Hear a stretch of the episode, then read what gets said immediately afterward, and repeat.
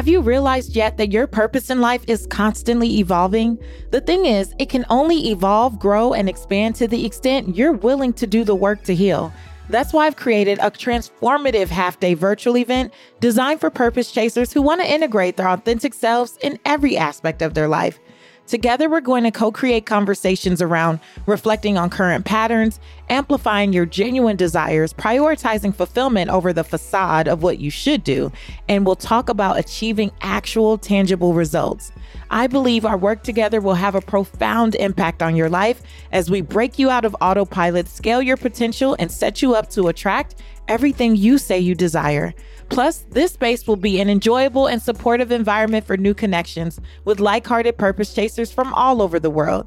Together, we will laugh, dance, and maybe cry, but we'll be doing the work together.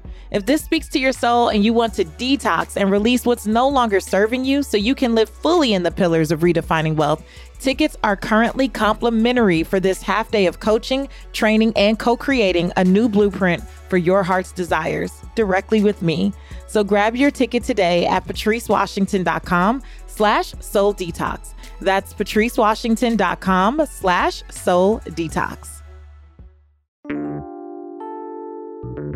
Happy birthday, America's Money Maven. Happy birthday. Happy birthday to you. Hey, Patrice, happy birthday.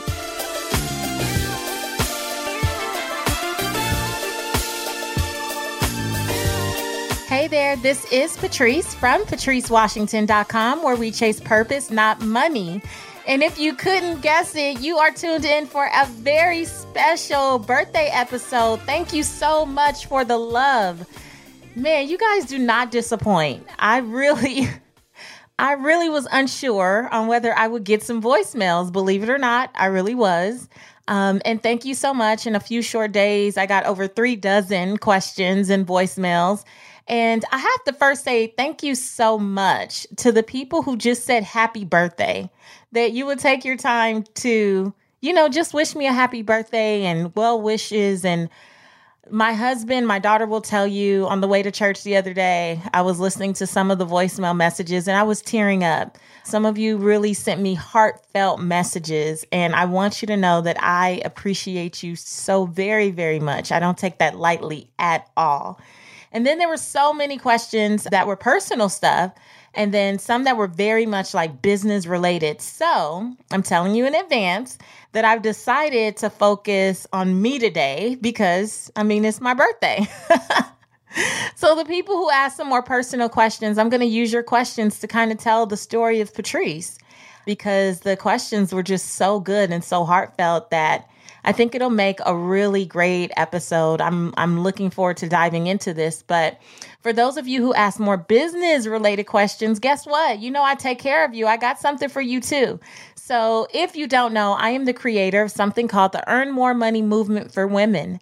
And so every year on Equal Pay Day, I launch what is known as the Earn More Money Movement. And so I take women through 20 principles that have helped me earn more money in my career and my business.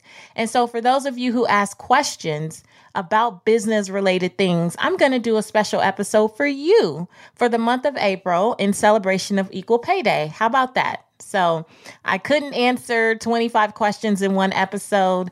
I'm definitely going to break it up and make sure that I get to as many of those as possible as well. But Z from, I think, Canada, I know you asked about podcasts. Lakeisha from Texas, you asked about self-publishing. Gwendolyn asked about how to scale a business. She's in Chicago. And Whitney from Maryland asked about how to be ready and prepared for opportunities. I want you to know I got you. So just hang with me a few more weeks and I will get to that episode in the month of April 2018. But I'm going to jump in, because I promised I would answer as many questions as I could in an hour show. So that's from intro to outro. Plus, I want to make sure that I share the number one lesson that I've learned personally over the last 365 days. If you're subscribed to my YouTube channel, then you already have an idea, but don't cheat. Listen all the way through. I promise this is going to be good. And I'm really excited to kind of share my story from this perspective. So if you have stumbled upon this podcast, if you are a guest, then what a great episode to join us on, because you get to learn about your host. I interview amazing people every other week or so here on the podcast, and then I try to share my own experiences and insights, and I think you'll get a great sense of just who I am and why I believe in the power of redefining wealth. So if you've never seen me on TV, if you've never heard me on the radio or read about me or heard my story in an interview, then this is definitely the place. And if you have had some sprinkles of that, but you're a seasoned podcast listener, I call you an OG Redefining Wealth listener, then I really do hope that you get to learn even more about me and what makes me so passionate about serving you. So without further ado, let's start with a question from Mildred Payton.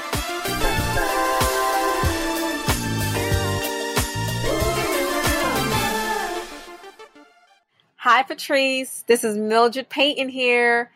My question for you is, what life event have you experienced that had the most influence on who you are today? What shaped you into being Patrice? So, Mildred, what has shaped who Patrice Washington really is truly the story that I tell. Every time I get on a stage, every time I have an opportunity, I know that I truly am who I am and whose I am and where I am because of the moment that I found myself on the bathroom floor, bawling and crying and asking God, why me?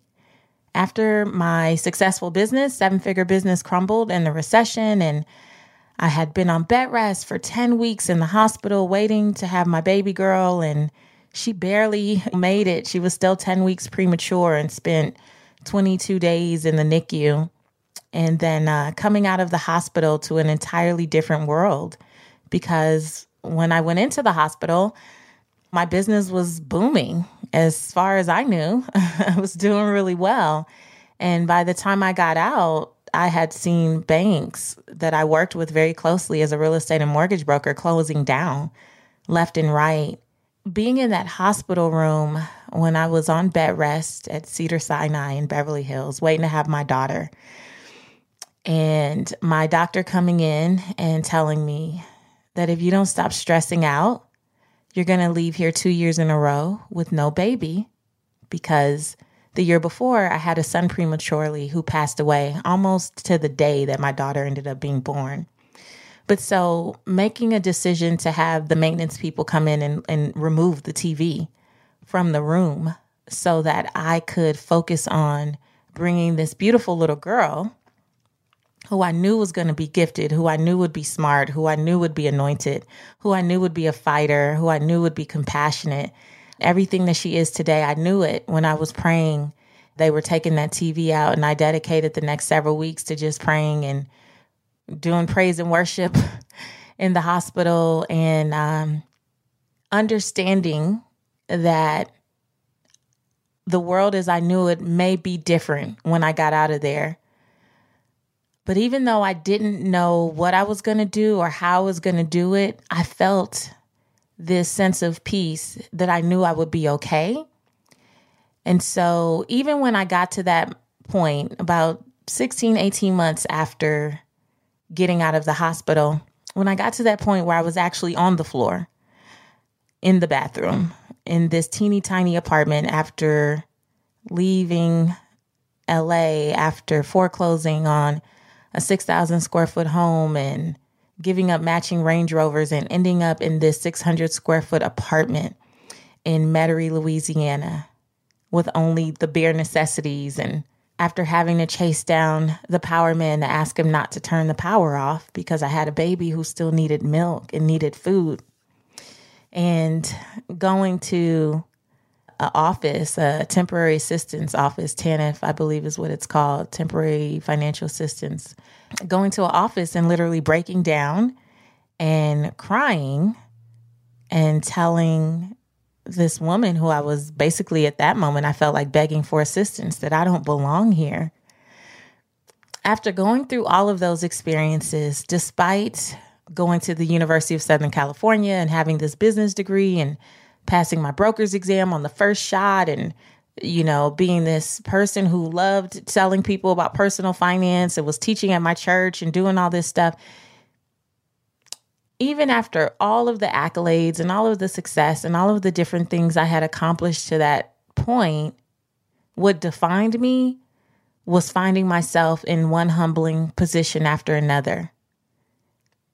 And I can honestly say at this point, but I've been saying it for years now, that I don't regret it happening, because although I had been passionate about financial education and used it as a tool to market my business and to use as like a ministry tool, you know, I felt like I could use my gifts in that way at churches and all this stuff. As much as all of that was true and I was passionate about it, I did not have the level of compassion that I have today. And the thing that I think keeps me humble and keeps me in the space of wanting to do what I do day in and day out, even if technically I don't have to work. Not that my husband wouldn't love it. Not that he doesn't enjoy it or enjoy the benefits, but really, you know, he told me years ago that I didn't have to if I didn't want to. But this is not work. This is my purpose. The passion that I have is very real, but the compassion that I have for other people, especially women, especially mothers, especially those who have been high achievers for many years of their life, they have chased success or made success their addiction, as Marshawn Evans talked about last week. I have a heart for women. I just really do. And that's where it comes from. Like, those moments are truly what made me and molded me and shaped me into who I am. Those are the life events, the times when the degrees didn't matter, the titles didn't matter, what you used to have didn't matter, how you used to live didn't matter, what you used to drive, didn't nobody give a damn. It was about, do you show up? Do you bring peace with you? Do you bring joy with you? Do you bring encouragement with you, no matter what your financial circumstances are? And when I had to ask myself that question, and when I had to assess that with or without money, I had to be clear on who I am and that I was still worthy, then that's what truly for me, I would say, has to be one of the experiences that has influenced me the most. Now, obviously, going through something as traumatic as losing your child and losing the business that you built that was kind of your baby for such a long time and all these things, they're not easy to go through. It's really traumatic. It's really difficult. It's really painful. It's embarrassing. It's, at different points, I even felt shameful. And so it was not easy going from that place, going from sleeping on my brother's couch to becoming America's money maven. And so that's why I love this next question from Gifty. What helped you believe you were worth it? The accolades, the money, the opportunities, the titles. You know what, Gifty? Initially, I didn't believe I was worth it.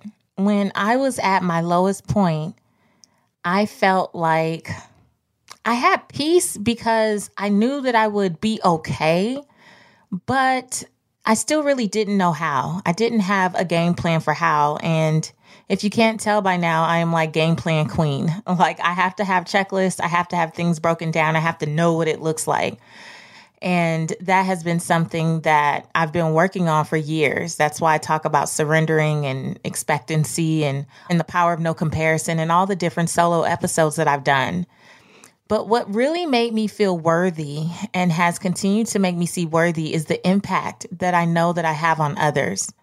Like, once I could really hone in on my gift and acknowledge the fact that there was something valuable in my gift, in my personality, in who God called me to be, that there was nothing wrong with me, that I had experienced a set of circumstances, but those circumstances were not me. And it took some time. And one of the things that really helped me grow my belief in this area, if you don't know by now, I love affirmations. If you follow me on Twitter, I'm like Wealth Affirmation Queen. And I just love affirmations. And one of the affirmations that I began to say is that I deserve to be wealthy because of the value that I add to others.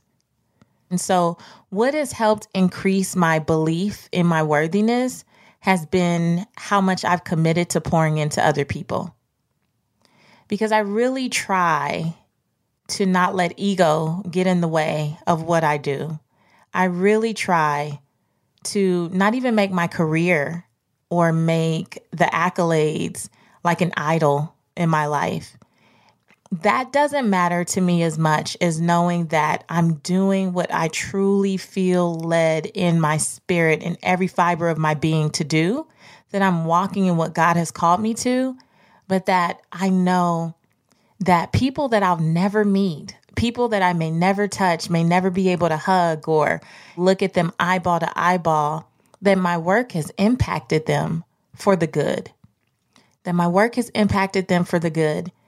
I believe that anyone who is a light worker, anyone who is out here doing their part to spread light as far and wide as possible and as deep as possible to cover the darkness, quite frankly, that we live in today, I believe that you deserve to be wealthy. I believe that if you're making that type of contribution and you're committed to impacting people for years, I mean, after you're gone, you still want your work to be a blessing to the next generation and generations beyond that, then you do deserve to be wealthy. Because if you're willing to stand up and stand out and take the risk and take the ridicule and take the rejection and go through all the sacrifice that comes with doing such passionate work, then I believe that you deserve to be wealthy. And so once I started to get that in my spirit, I made it my business to make sure that that's what I was projecting,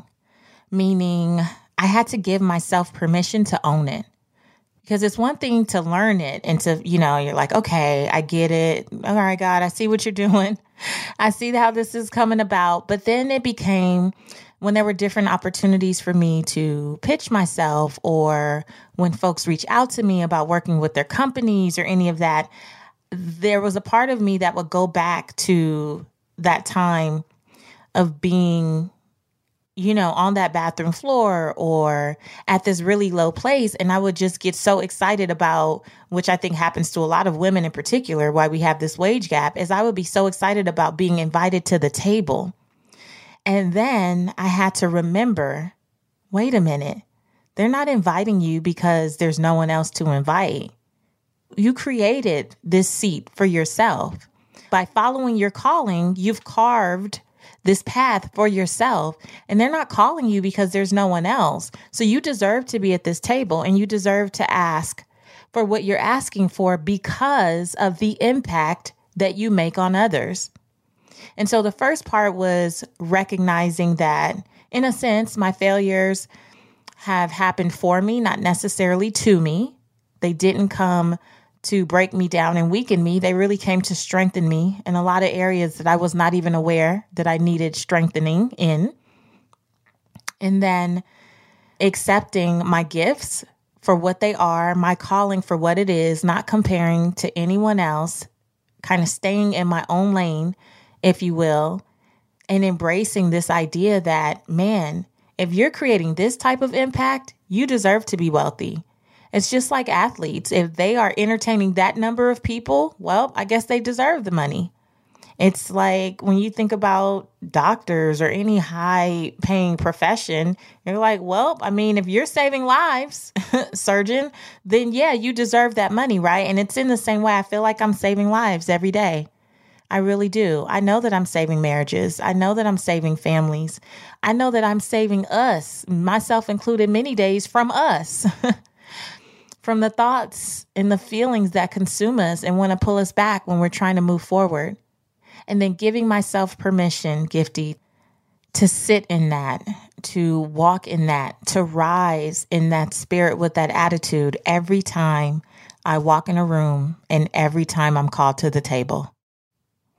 Now, as much as I've learned to do affirmations and declarations and pump myself up and get in the mirror before I get on TV or I get on stage and say, you are, I am America's money maven, and I am affirming, things, because I still get butterflies. I still get super nervous. And I remember Steve Harvey telling me one time that if you don't get nervous anymore, you shouldn't be doing it, because it means you no longer care about the people. And I still get nervous. I still can pump myself up. But what is so much better is when my support team is there. And so I haven't done this alone. I have definitely learned to lean on other people. And so that's why I love this next question from Herdeen. Check it out.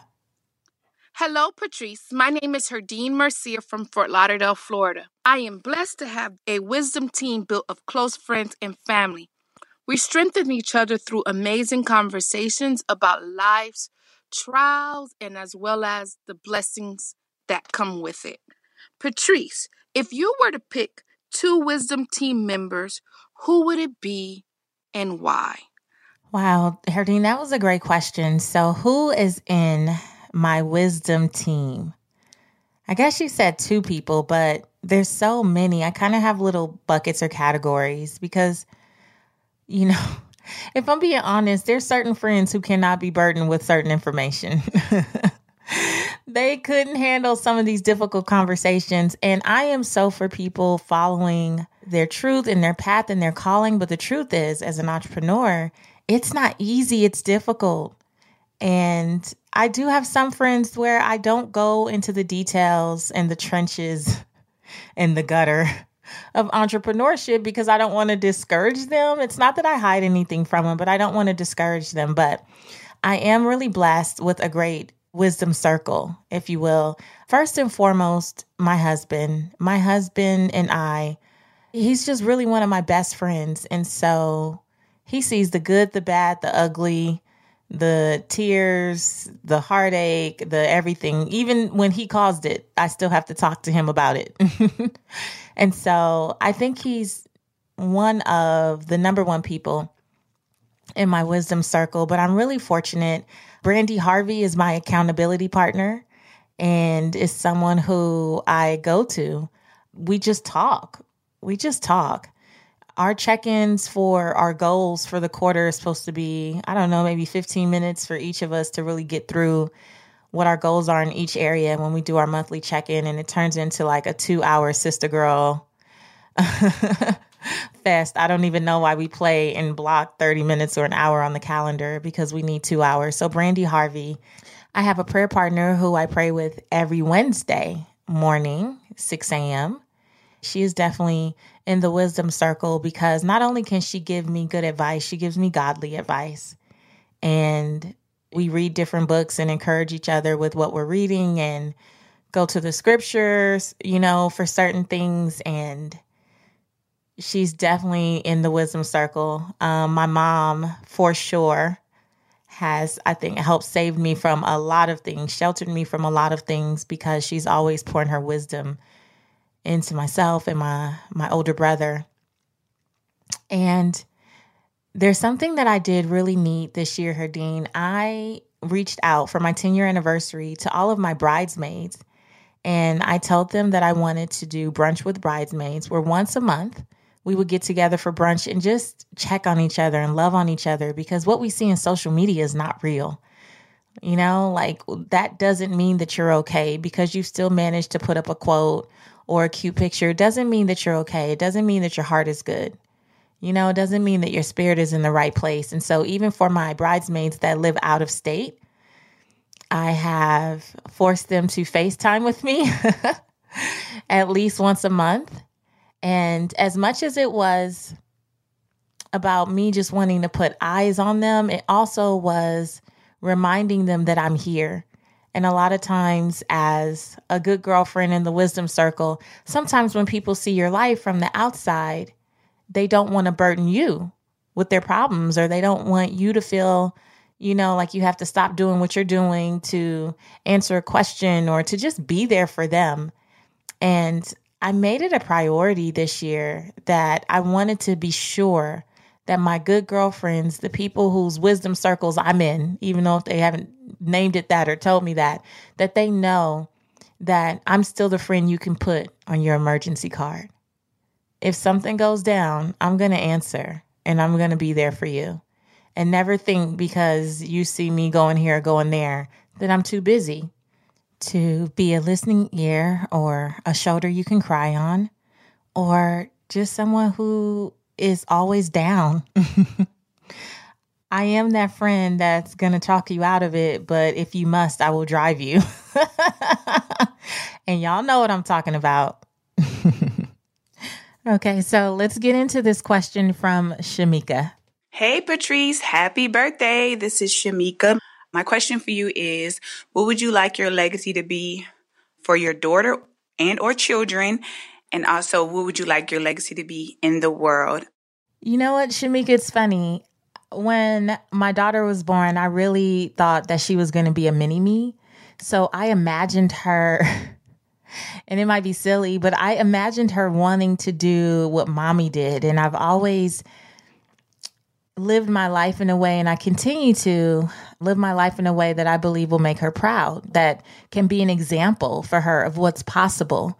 I do believe that she's going to far supersede anything my husband and I have accomplished just because she's so much smarter already.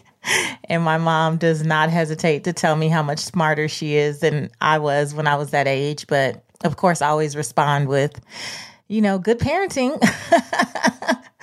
But for me, I always thought she would be a mini me and want to do the things that I do in terms of being an author or a speaker, because she does talk a lot at school, my Lord, or just those types of things. And one of the things that I've realized over the last couple of years is that she is her own person, really. And I know for the parents listening, it's weird. It took me several years to just really, really understand that she is her own person.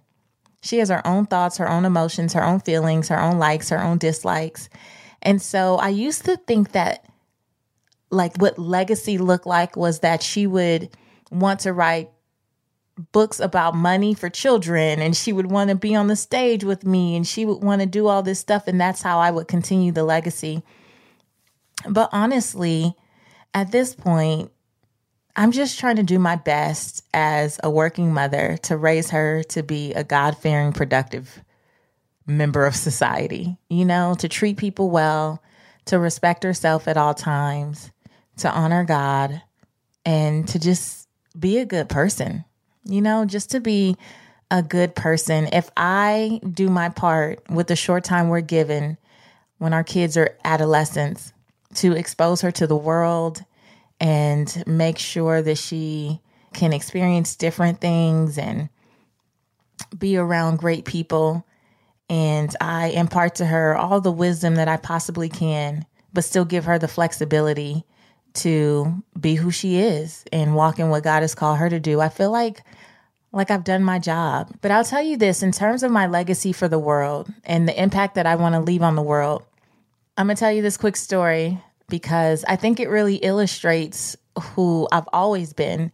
And there was a time when I was about 8 or 9 years old, I was driving someplace with my mom, and they're on like a Saturday, and there was a funeral procession. And I was used to whenever, you know, you see the police officers come around, the motorcycle cops, you know, you get ready because you're going to have to sit through several lights. That was my only experience with something like that. And even going to a funeral, like for someone in my family, that was the only thing I understood. And so I was preparing myself for this long stop at this intersection because I thought the funeral procession would go on forever. But it was really only like 12 or 13 cars, and they kept going. And I remember very clearly being so disturbed by that, really disturbed. And it probably took me a few minutes or I don't know how long before I asked my mom, though, like, what was that about? Why was that so short? And, you know, she kind of, well, you know, there wasn't a lot of people at the funeral. And I was so perplexed. And I told her, I was 8 or 9 years old. I said, I don't want to be a person that people don't want to come see about when I die. Like when I leave this earth, I want thousands of people to want to come to my memorial service. I want them to have to shut something down. I want to have the type of impact that makes people take off work. I want to be worthy of you taking off work. I want to be worthy of you reaching out to my family and giving your condolences. I want to be worthy of you saying, even if I have to stand, I'm going to line these walls of this church or wherever and make sure that I share that this girl has been a blessing to my life. And I was 9 years old. And so honestly, it's been in my heart and my mind and my spirit and my soul forever, for as long as I can remember from that moment, which is now darn near 30 years ago, that I wanted to leave the type of legacy, but lead the type of life that mattered. That mattered. When I'm gone, I don't want it to be 3, 4, 5 months before you go, you know, whatever happened to that Patrice girl. No, I want people to feel it. I do. I want you to feel it. And I want you to have something that you can hold on to, some word of wisdom, some nugget that I taught you, a text, my books, my audio, my voice. I want you to be able to listen to my voice and read my words and watch me on the screen and still be able to glean something from the wisdom that I left with you. And that's who I've been. And that's what I've aimed to do my entire life, the last 30 years. So that's the legacy I want to leave, Shamika. And thank you for that question. Whew. All right. So let's get into our next question. Hi, Patrice. This is Shanika S. Nelson, and I have a question. So after you surrender, after you realize that you need to hand everything over to God, what's your next step?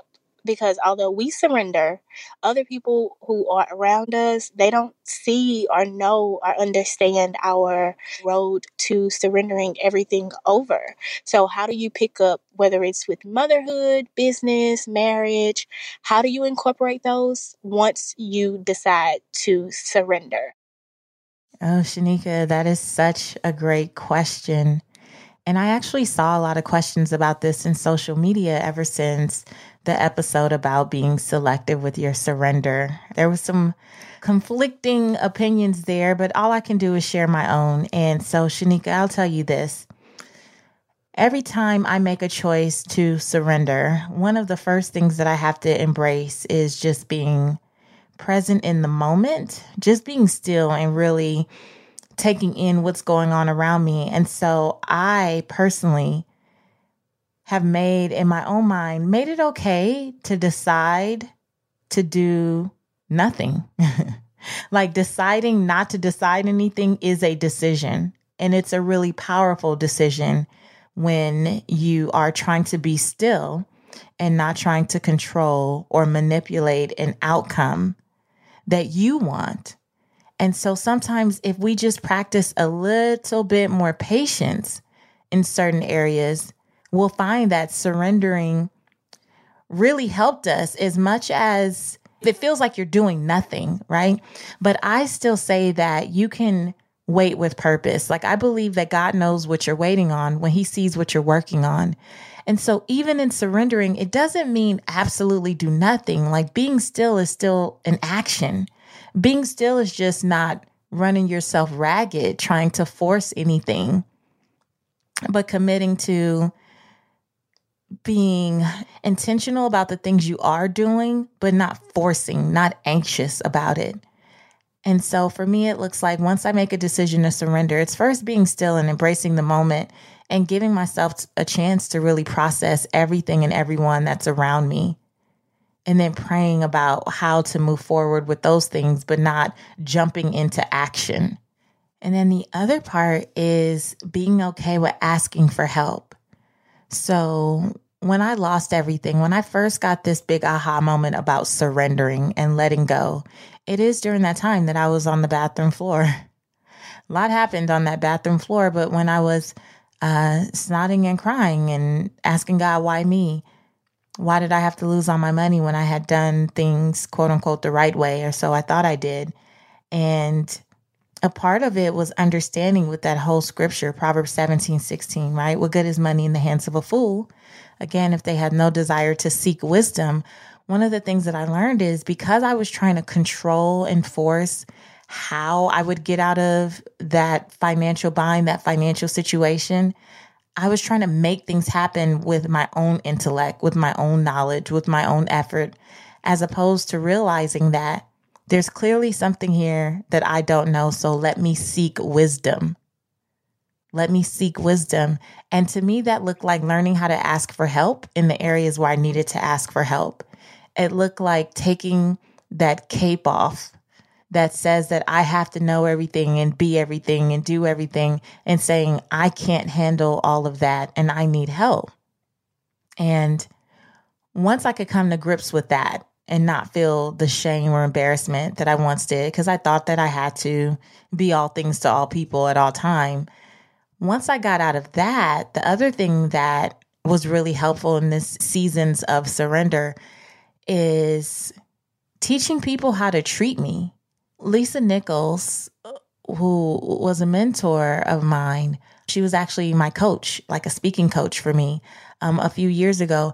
But Lisa says that sometimes you have to sit the people down that you love the most, people that you interact with all the time, and apologize to them for teaching them to mistreat you or teaching them to think that some of their actions and behaviors or ways of being were okay when they really weren't and they were breaking you down. And so while you're in this process of surrendering, it's about not forcing or manipulating an outcome because that's the way you want it, but being still and being silent a lot of the time and waiting.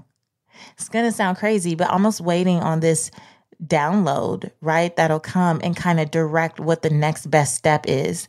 And it's really hard to explain. It's one of those things that you just feel in your spirit, you know, like you just know, like, okay, because it's probably out of the norm of what you wanted to do, when you wanted to do it, how you would normally do it.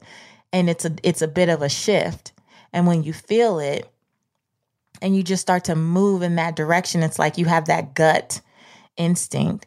And there's a difference between that intuition, that divine intuition, and you just popping off and doing what you normally do. And you'll be able to tell the difference. You really will. You'll be able to tell the difference. And so once you make a decision to surrender, again, it's not that you are still and you do nothing. I believe you're still taking measures to do what you can do. Like for me, you know, I've had to surrender. I needed to surrender, for example, as I talked about in a previous episode, the surrendering episode, I talked about secondary infertility, right? And I've talked about letting go of this expectation of how this needs to happen. It must be like this. Now, that doesn't mean that I haven't researched different fertility treatments. It doesn't mean that I haven't researched about foster care or adoption. It doesn't mean that my husband and I haven't ran all the tests. We've done things to make ourselves aware of the information. We just haven't forced any particular direction. And I hope that makes sense.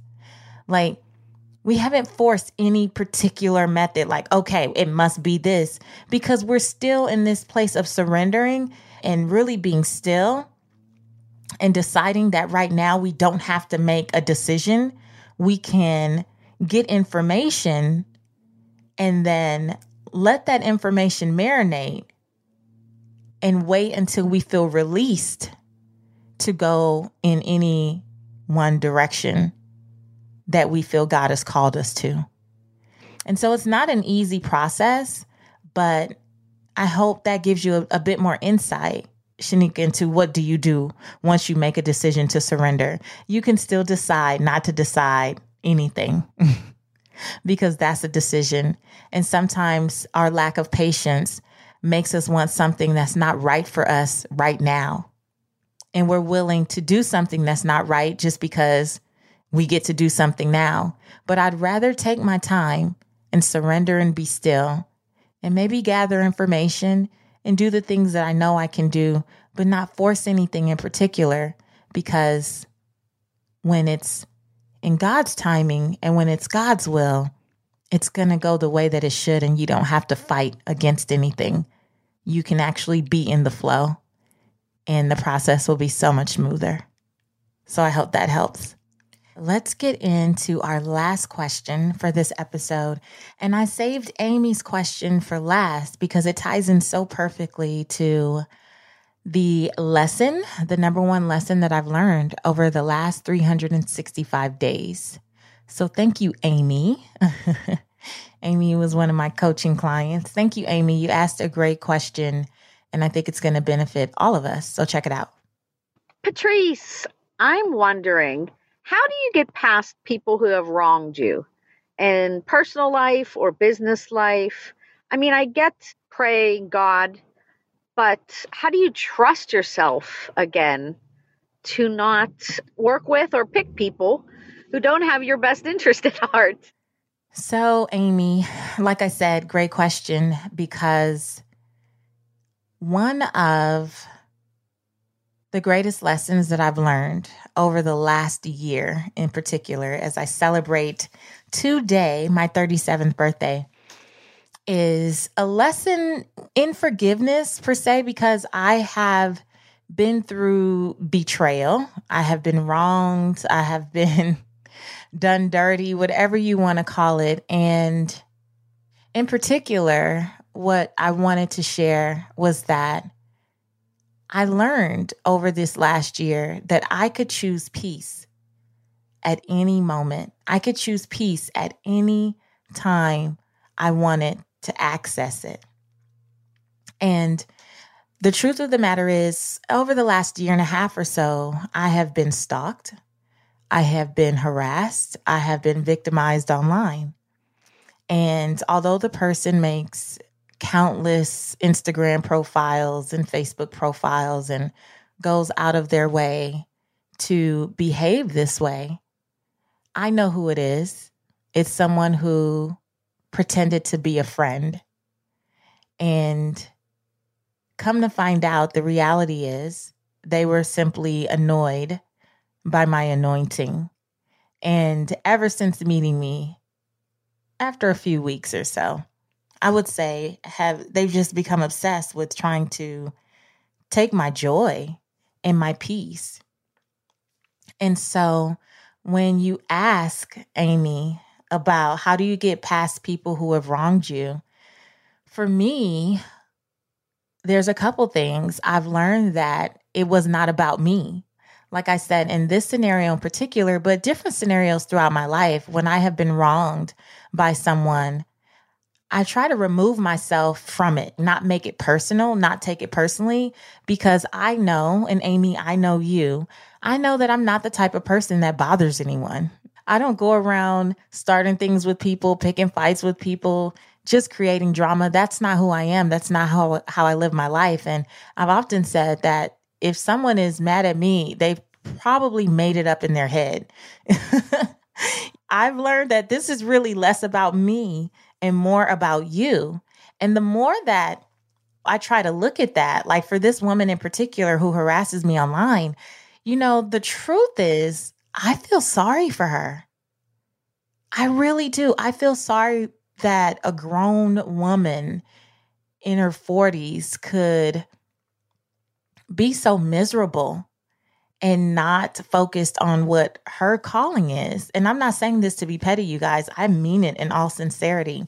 Like, I'm at the point now where I pray for the people who have wronged me. I pray for them that they would get to a place in their life where they could have purpose and where they could have peace and where they could experience prosperity, and not in terms of money, because some of the most miserable people I know have money. It's not about the money, but it's just that good feeling of well-being, right? And because I was wronged by someone who called themselves my friend or tried to pretend that they were my friend, it did, for a quick second, it almost made me want to be like, okay, no new friends. You know that Drake song, right? No new friends. I don't need anyone else. I got my brunch with bridesmaids going on. I have really good girlfriends. I need to just stick with that. But that's also a trick of the enemy, because in order to accomplish the vision that you have for your life, you have to trust other people. You have to allow yourself to engage and build relationships with other people. Now, I pray every day for wisdom and discernment, that I make wise choices in the people that I choose to be around me, but I also cannot live in a bubble. I can't live in this space of I don't talk to new people, I don't allow people in, because nothing positive, I believe, really happens in such isolation. I believe that there's times when you need to be alone, but there's a difference between how you recharge and then just straight up isolation. And I think it's a trick, because if I isolated myself from women, let's say, and said, you know what, no new friends, I wouldn't know you guys, I wouldn't have the relationships that have been created just out of extending the invitation to be on the podcast to different women, or going to different events where I get to love on other women and be loved on. Like, I don't just allow people in my space just get to come to my house, unless we built a relationship. We're not going on vacation together. But I'm very careful that I don't allow one or a few bad apples to spoil the entire garden, because there is so much out there. There is so much richness out there, and so many people who are genuinely good and kind people. And I still choose to see the world that way. And so I pray for wisdom and discernment, and I continuously pray, God, that if there's anyone in my life who doesn't need to be here, that you expose them and remove them immediately.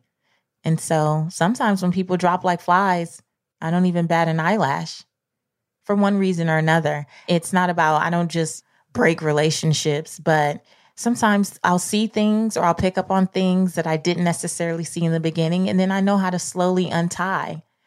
Some relationships, you just have to know where to keep them. Not everyone is welcome in the inner circle. But in terms of getting past people who have wronged me, definitely a lot of prayer. I know you said that, but it's true. Definitely a lot of prayer, and a lot of making it more about them and less about me. Because when you live in a space of beat up and you're trying to pick apart all the things that you should have did, could have did, would have did, might have done, nothing gets resolved. And my definition for forgiveness is giving up the possibility of a better past. And it's not always about you got to forgive that other person. Sometimes you have to forgive yourself. And in my case, I have forgiven myself for allowing this person to get so close to me that they could wreak the havoc that they've done, to be in close proximity to my family and just personal things about me, definitely. But I can't live in regret of that, because I have to move forward. And I still have a call in my life to serve women, and to respect women, and to love on women, and to support women. And so I'm not going to let one woman mess that up. For me, it's a case-by-case scenario. But I do know now more than ever that when people show you who they are, you believe them. And even if they don't show you, look at how people interact with other folks. It can't be everyone else that's crazy. All that give people the benefit of the doubt. We'll see. Case by case scenario. But the greatest lesson I've learned, you guys, and I really just wanted it to come to this, the greatest lesson that I've learned over the last 365 days, as I've been harassed and terrorized online, and I don't say that lightly, I mean it, is that in those moments, I could choose to allow this person who clearly has no peace in their lives and is miserable to allow me to join them and make myself miserable and spiral into all these other things and replay these stories and all this over and over again, or I could choose peace. And so in those moments when I would open my phone and open it up to my Instagram app, or, Twitter, or my Facebook app or whatever, and see just craziness, just disgusting, quite frankly, posts or different things that I would be tagged in on these different pages and stuff.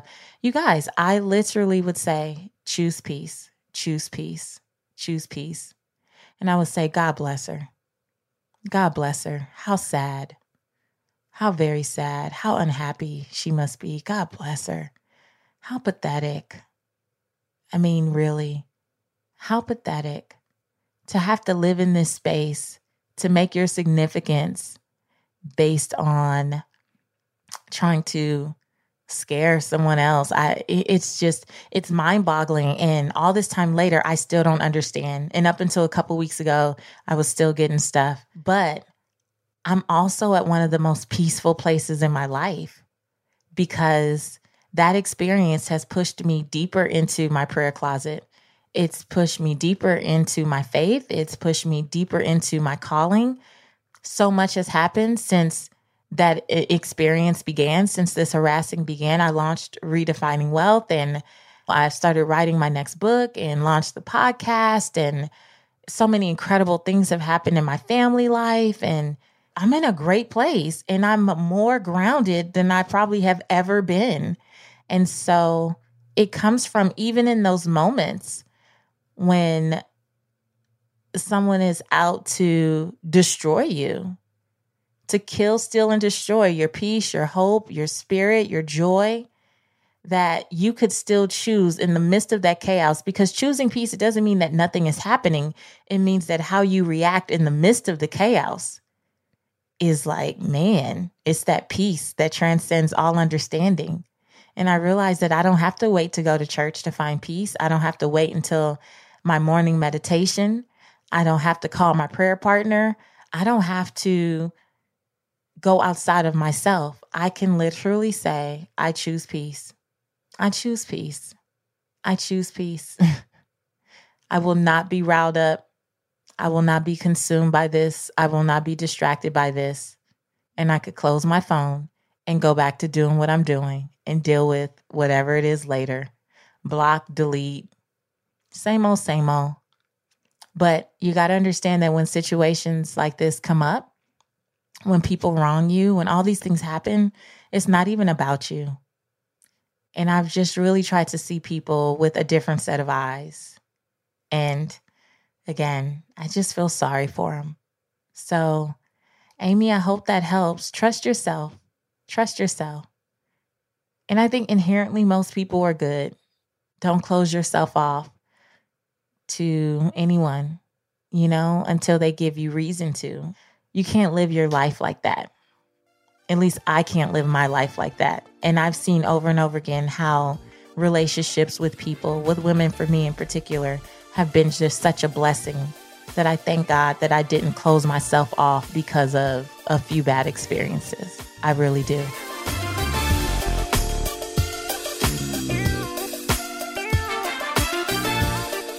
I hope you have enjoyed this birthday episode with me.